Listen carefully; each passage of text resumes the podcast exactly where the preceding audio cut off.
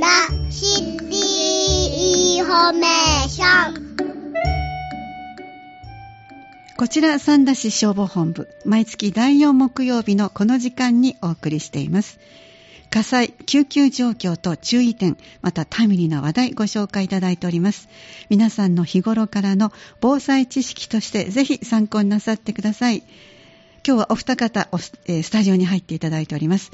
警防課から西村努さん、そして救急課から西本義則さん、お話を伺ってまいりましょう。どうぞよろしくお願いいたします。よろしくお願いします。お願いしますではまず、えー、警防課の西村努さんから伺ってまいりましょう。7月25日現在の出動件数、教えていただけますか？はい。7月25日現在の出動件数なんですが、はい、火災19件、はい、救急2661件、はい、救助75件、はい、その他217件となっております。はい。えっ、ー、と、その他というのは、あの、いわゆるこう、今紹介していただいた火災とか救急とか救助に入らないものということで、はい。はい。わかりました。今日はどんなお話をまずは聞かせていただけますか？はい。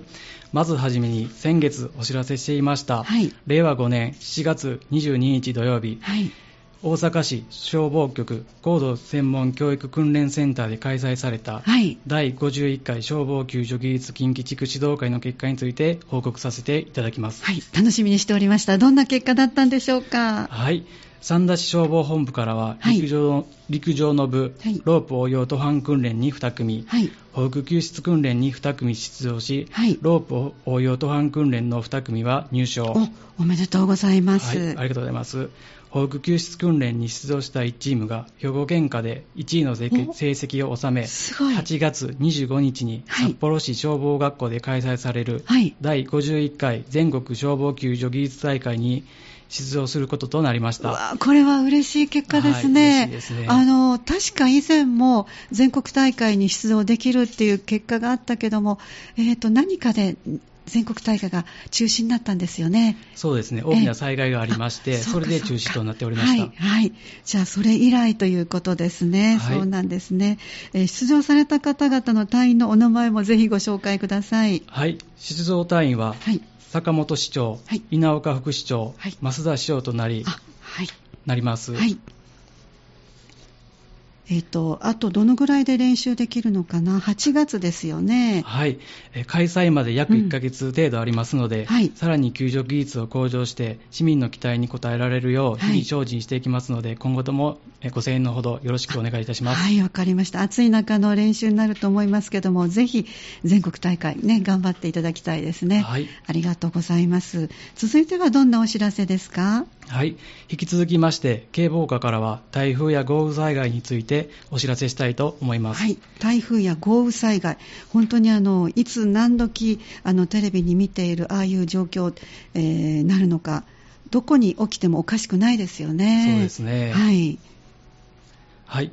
7月も終盤に差し掛かり、暑さも夏本番となってきていますが、はい、台風や局地的な豪雨が発生しやすいシーズンとなってきています。ね、今年は今のところ三田市では風水害による大きな災害は発生しておりませんが、はい、梅雨が終わり、7月に入ってから九州や東北地方などで災害級の大雨が発生しております。そうですね。はい三田市でも風水害による災害が災害がいつ起こるか分かりませんので、はい、普段からできる準備を整えて災害から身を守るよう心がけをよろしくお願いいたします、そうですね。じゃあどのようなことを心がけが必要になりますか？はい。まず一つ目は、はい、家の外の備えを十分にするということです。はい。家の外の備えを十分にする。はい、はい台風による雨、風に備え、自宅の側溝や排水溝の掃除をして、水はけを良くするようにしてください。これ大切ですね。そうですね。はい、庭の植栽など、木々の剪定や屋根や壁などの点検、補強もしておくようにお願いいたします。そうですね。あと、家の周りの飛びやすいものは、普段から片付けるように心がけてください。ね、思わぬものがいろんなところ飛んでいって、あの、あの、また別のお家を傷つけたり、ガラスを割ったりもあるかもしれませんね。はい。わかりました。家の周りの飛びやすいもの、普段から片付けておきましょう。はい、その他はどんな備えが必要でしょうか？はい、その他には電気、ガス、水道などのライフラインが途絶えた場合を想定して、はい、懐中電灯、着替え、はいタオル、ライター、はいマッチ、救急用品、携帯ラジオ、貴重品、非常用食料など非常用品を備えるようにしてください。はい。最近では1週間分を用意しておくと良いとも言われています。そうですね。ローリングストックという言葉を聞かれた方もあるかと思いますが、はいはい普段から少し多めに食料品や飲料水を購入しておき、ええ使ったら使った分だけ買い足す買い足すことで、はい。常に一定の食料を備蓄していく方法があります。はい。非常時の備えの参考にもしてください。はい、わかりました。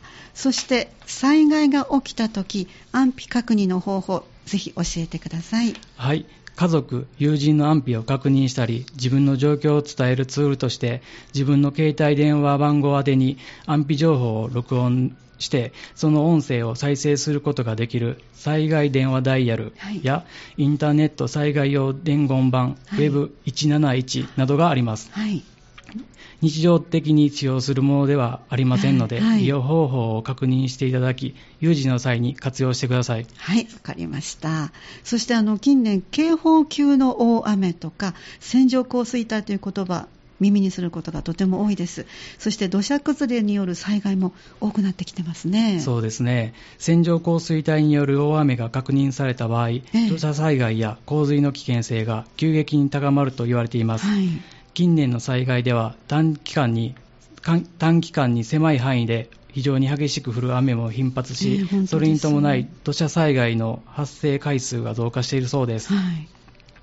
お住まいの場所が土砂災害警戒区域等の地域かどうかうん、三田市が発行するハザードマップ等でご確認いただき、はい。避難場所や避難ルートについても確認してください。はい、わかりました。そしてお手元にハザードマップない場合は、ホームページから見ることもできると聞いてますのでね、はいぜひあの何もない、この静かな平穏な時にチェックするのも大事かなと前伺ったことがあります。はい。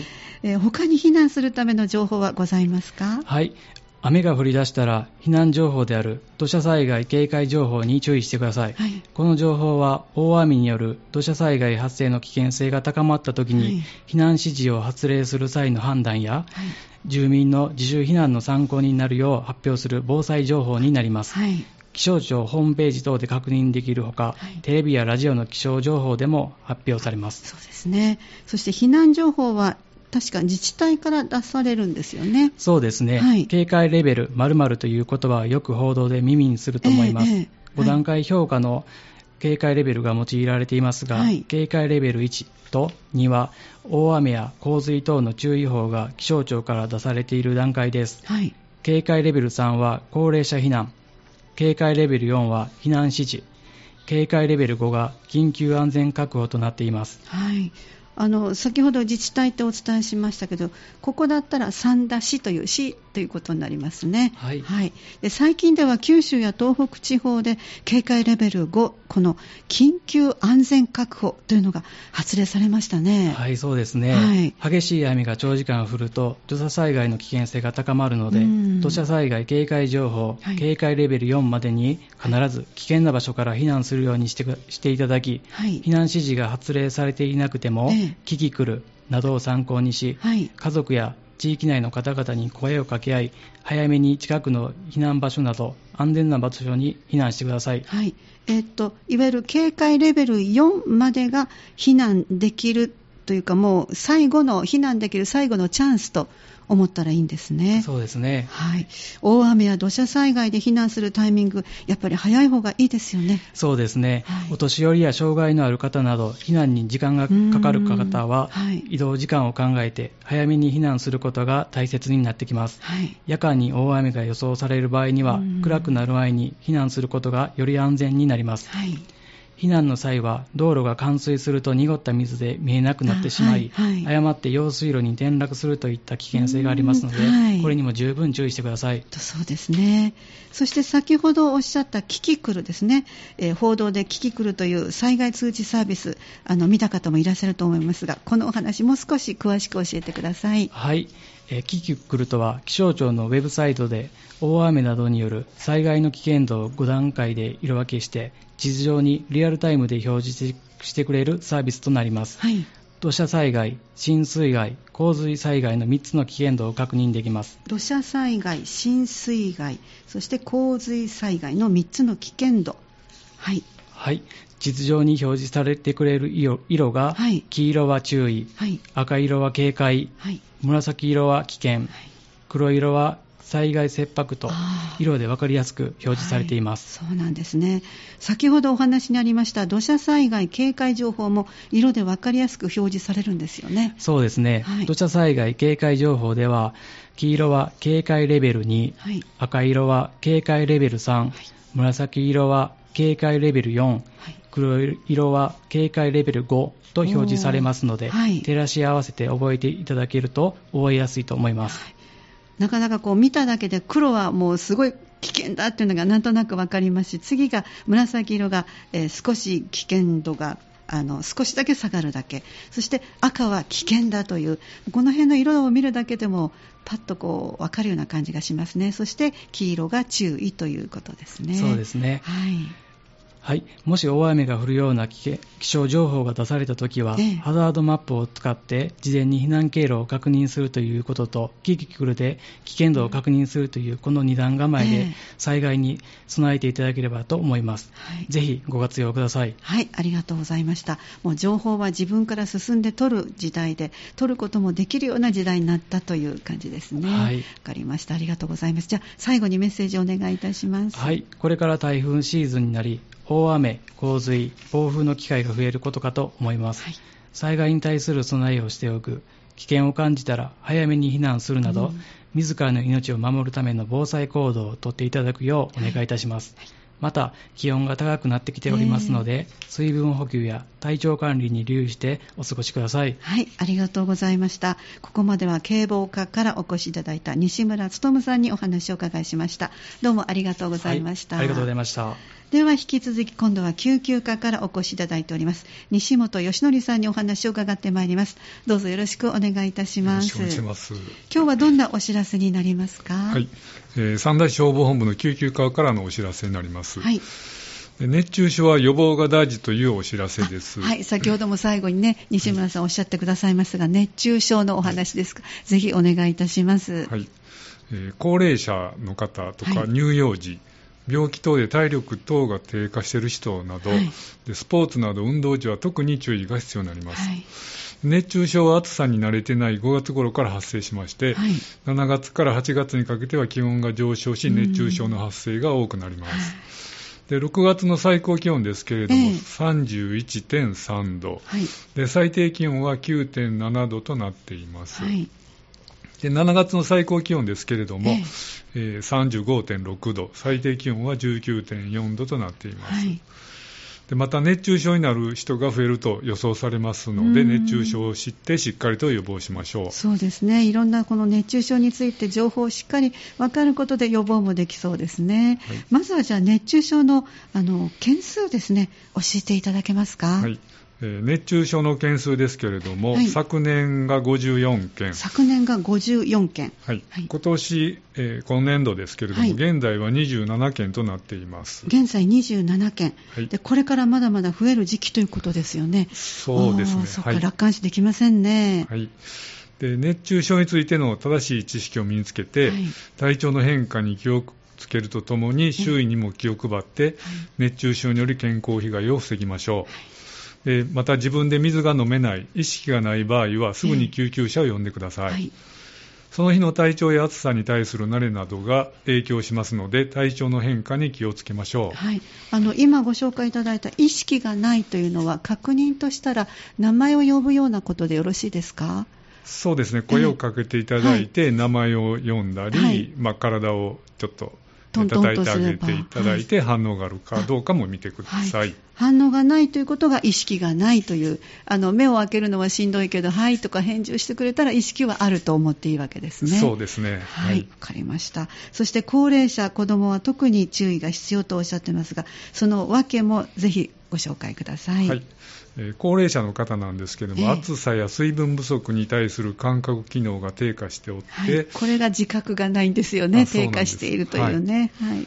で体内の水分が不足しがちでええ。で若年者の方に比べて体内の水分量が少ないためにこまめな水分補給を行う必要があります、はいまた加齢によって暑さや喉の渇きに対する感覚が鈍くなります、うん、これもあの自覚がないわけですね、はい。感覚がもうあの鈍くなっている、はい。わかりました。でまた体に熱が溜まりやすくなって、え暑い時には若年者の方よりも負担が大きくなります。熱が溜まりやすいんですか、はい。あそうなんですね、はい。でまた子供さんなんですけれども、体温の調節機能能力ですけれども、ええ。まだ十分に発達しないしていませんので、はい。体に熱がこもりやすくなります、また大人の人に比べて暑さに強くありません。はい。で自分では熱中症の予防を行えずに体に異変が起きても気づかないことがあるために、ええ。周囲の大人が気にかける必要があります、もう夢中に、ね、なっていると本当にわからないですね。はい。はいで暑さを感じなくてもええ。こまめに水分補給をしましょう、あじゃあ子供さんが暑くないからいらないって言ってもほんの一口でもいいから飲ませればいいんですね。はい。で暑さを感じなくても室温やはい。外気温を測定して、はい。えー扇風機はい。やエアコンを使って温度調節するように心がけましょう、はい。で気温や湿度の高い日には、えー無理な節電はせずにあはい。適度に扇風機やエアコンを使いましょう。はい、今日は35度9分ということですからね、もうあの無理しないで、ぜひこの時間帯は一番一日で高い気温になりそうですからね、あの涼しくなさってお過ごしください。そしてあの熱中症警戒アラート、これもよく聞きますね。はいで熱中症警戒アラートなんですけれども、ええ。環境省と気象庁が連携して運用しています。そうなんですね。で熱中症警戒アラートとは熱中症の危険が極めて高くなると予想はい。測された際にですね、えー危険な際に危険な暑さへの注意を呼びかけて、はい。熱中症の予防行動をとっていただくよう促すための情報になります。はい。で発表されるのは暑さ指数が33を超えると予想されるときに発表されます。あ暑さ指数が33ですか。まだでもあまりこういう数字はあまり聞かないですね。そうですね。はいはいただ目安としてこれで出されるということですね。はいで熱中症警戒アラート発表の時に予防行動どうすればいいでしょうね。はいえー喉が渇く前にですね、いこまめに水分補給をして、はい普段以上の熱中症予防を実施しますあ。はい。で不要不急の外出は避けて、昼夜を問わずにエアコン等を使用します。はい。でエアコン等が設置されていない屋内であの運動は中止しましょかはい。う。でまた屋外での運動も中止しましょう。はい。もうエアコンの設置がない屋内、まあ、体育館なんかね、あの昔の体育館だったらあのエアコンの装置がないかもしれませんからでもしてやもう外の運動も中止しましょうと熱中症警戒アラートが出た時の注意点ご紹介いただきましたでは熱中症対策ぜひ教えてください。はい。えー熱中症対策の5つのポイントがあります。5つですか。はい。1つ目は何でしょう？で1つ目は高齢者は上手にエアコンを活用しましょう。はい。で高齢者や持病のある方は暑さで徐々に体力が低下して、室内でも熱中症になることがあります、はい。節電中でも上手にエアコンを使っていきましょう。はい。周りの方も高齢者のいる部屋の温度に気をつけてください。はいで2つ目ははい。暑くなる日は要注意です、あはい。で熱中症は暑い環境に長時間さらされることにより発症します。はい。特にえ梅雨明け急に暑くなる日は、はい。暑さが体に慣れていたため要注意です、ちょうど今ですよね夏の猛暑日も注意が必要になります、はい。で湿度が高いと体からの汗の蒸発が妨げられて体温の上昇が加速してしまいます。はい。で猛暑日はエアコンの効いた室内など早めに涼しいところに避難しましょはい。うで3番目は水分をこまめに補給します、はい。で喉が渇く前に水分補給をしましょあはい、うでまた汗には塩分が含まれていま、す。すね。はい、大量の汗をかいたら水分とともに塩分も取りましょう。はい、でまたビールなどアルコールを含む飲料は体内の水分を出してしまうために水分の補給にならずに逆に危険になります、はい、でまた高齢者は暑さや喉の渇きを感じにくくな傾向がありますのでこまめに水分を補給しましょう。また寝る前も忘れずに補給してください。あそうですね。で4番目ですけれども、おかしいと思ったら病院へ行ってください、はい。で熱中症はめまい頭痛吐き気倦怠感などの症状からひどい時には意識を失って、うん命が危険になることがあります、はい。おかしいと思ったら涼しいところに避難し医療機関に相談しましょう。はい。で5つ目ですけれども、周りの人にも気を配りましょう。はい。で自分のことだけではなくて、えーご近所に声をかけなど、えー周りの人の体調にも気を配りましょうはいでまたスポーツ等の行事を実施するときには気温や参加者の体調を考慮して熱中症を防ぎましょうはい、ありがとうございます。そしてあの私も以前ちょっと熱中症がなぜなるのかなっていうこう体のメカニズムをあの伺った時になるほどと実感したので、なぜ水分を取らなきゃいけないのか、塩分も取らなきゃいけないのか、改めて熱中症になるメカニズム最後にご紹介いただけますか？はいえー私たちの体は、ええあの暑くなると汗をかくことで、体の表面から熱を逃がすことによって体温を調整しています、はい、えっ、と湿らせてその熱を逃がすこと、あのその汗をかくことで熱を逃がすという打ち水のあの効果と一緒ですよね。はい。で汗は血液から作られて汗の中には血液中に最も多い塩分が含まれています、以前もねこれ聞いた時にねすごく分かりました。はい。結局取らないとその血液から水分が出たってことは当然血液がドロドロになっていく、はい。そうなると体を巡りにくくなるから、はい。水分が必要なんだ。そしてその血液の中に最も多い塩分も一緒に出ていくから塩分も必要なんだという。血液から汗ができるっていうのをなかなかピンとこなかったので、はい。あのご説明いただいた時にすごく納得した覚えがありますね。はいでまた汗をかいた時なんですけれども、ええー水だけを飲んで塩分を補充しないと、はい体の塩分が不足します、はい結局先ほどのお話ですね。はい。で気温や湿度が高い環境でええいつも以上に活動や運動を続けたり、はい。また暑い場所や日差しや照り返しによって体がどんどん熱くなって、はい。水分や塩分が失われます。はい。脱水症状態になって汗もかけなくなって体温が急激に上昇します。あ体の中の水分がもうなくなってきたので汗もかけなくなるということですか、あなるほどね。はいでそして脳や筋肉ですね、えー肝臓、腎臓などに十分に血液が行き渡らなくなってー意識を失ったり、筋肉がこむら返りを起こしたり、はい、肝臓や腎臓の機能が低下して熱中症を引き起こします。つまりドロドロ状態になっていくといろんなところに行く血液がもう脳、筋肉、肝臓、腎臓という大事なところにも行き渡らないということですね。はいはい、このあたりをちょっとイメージしていくとお水を取らなきゃいけない。それだけではなくて塩分補給も必要だということがちょっとイメージできていただけたんではないでしょうか。ありがとうございました。後半お話をいただきましたのは救急科からお越しいただいた西本義則さんでした。どうもありがとうございました。ありがとうございました。この時間はこちら三田市消防本部お送りしてまいりました。こちら三田市消防本部では火災救急状況と注意点、またタイムリーな話題ご紹介いただいております。皆さんの日頃からの防災知識としてぜひ参考になさってください。次は8月24日の木曜日午後3時10分からお送りします。次回もぜひお聞きください。